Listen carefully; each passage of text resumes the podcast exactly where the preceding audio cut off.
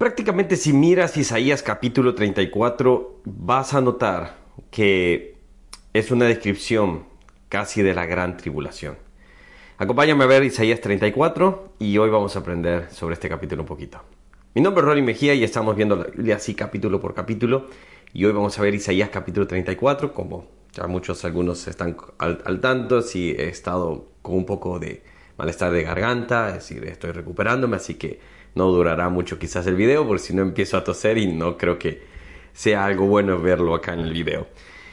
Cuando vemos Isaías capítulo 34, lo que estamos viendo es sobre la ira de Jehová. Y empieza diciendo, acérquense, naciones juntas para oír, y ustedes pueblos, escuchen.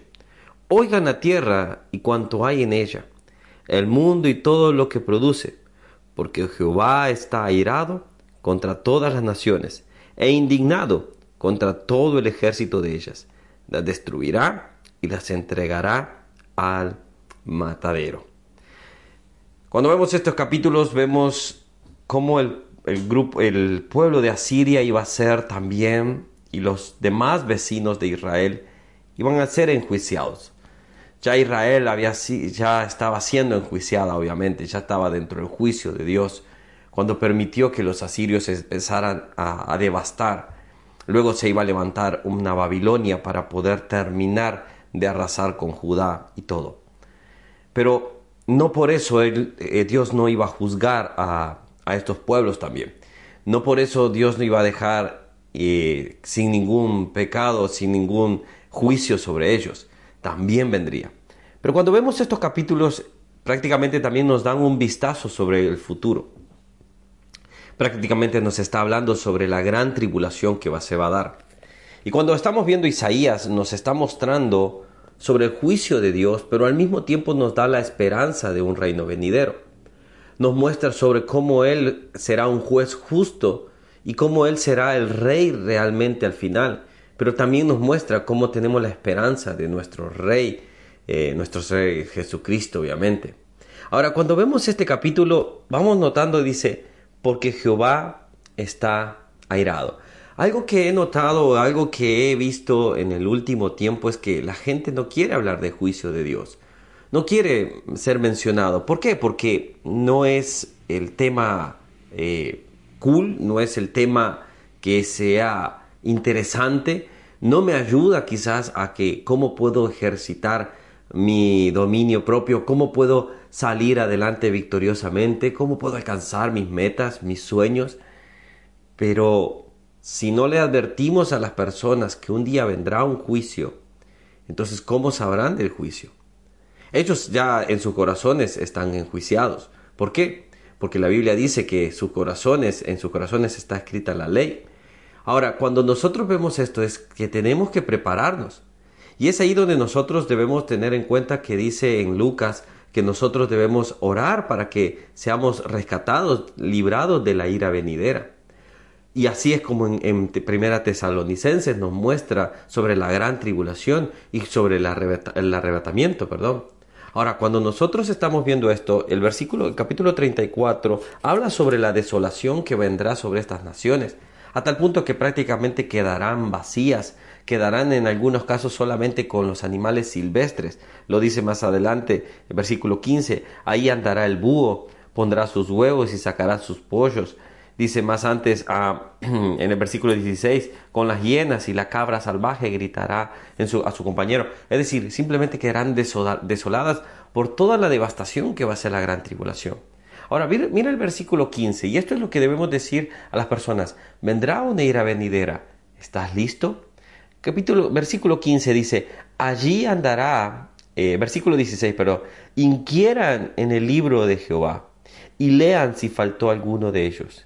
Ninguno faltó con su compañera, porque su boca mandó y lo reunió su mismo espíritu. Y ese es el Espíritu Santo que nos está llamando en cada momento, cada mañana, a reflexionar y decir, me estoy preparando para salir de la ira venidera Sé que algunos quizás pueden eh, estar diciendo, pero creo que vamos a pasar la tribulación. Bueno, en ese caso, perdón, se me apagó una de las luces, no se preocupen ahí. Ya es tarde, hoy no pude de mañana, tuvimos unos temas con mis hijos, con mi hija un examen médico, así que bueno, lo estoy haciendo ahora de noche. Pero no importa, el, punto central es acá que, lo que tenemos que centrarnos es si nosotros nos estamos preparando realmente, si estamos preparando a las personas, si estamos diciendo la ira de Dios está por venir, ¿estás pronto? Yo me estoy preparando.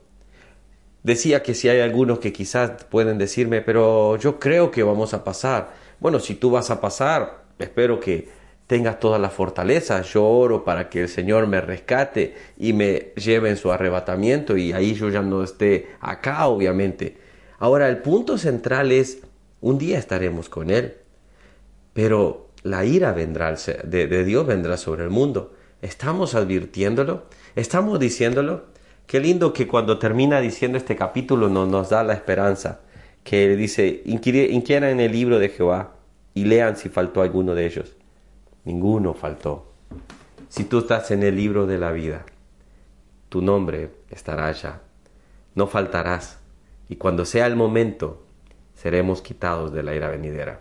Eso es lo que yo creo, eso es lo que me muestra prácticamente la Biblia también. Si tú piensas diferente, que tú pasarás la, la gran tribulación, no voy a discutir este tema en este momento. Lo importante es, estamos preparados para poder nosotros estar con el Señor, esa es la oración que debemos de hacer. Oramos, Señor, gracias, gracias porque sabemos que la ira vendrá. Toda tu ira cayó sobre nuestro Señor Jesucristo, sobre tu Hijo, toda tu ira, pero ahí consumiste todos los pecados. Él haciéndose pecado, no tuvo pecado pero Señor lo hizo para que todo se fuera consumado en Él. Señor Jesús, gracias, porque por medio de ese sacrificio, pero por medio de la resurrección, tenemos la oportunidad que la muerte ya no vencerá sobre nosotros. Moriremos en este cuerpo, pero como dice tu palabra, viviremos contigo, que aquel que cree en ti, aunque esté muerto, vivirá. Un día mi nombre será nombrado y no faltará ninguno de aquellos que han de ser salvos. Señor, gracias. En el nombre de Jesús. Amén amén. Que Dios les bendiga. Nos vemos el día de mañana. Perdón lo de la luz, pero seguimos aprendiendo la Biblia capítulo por capítulo. Que Dios les esté bendiciendo. Chao, chao.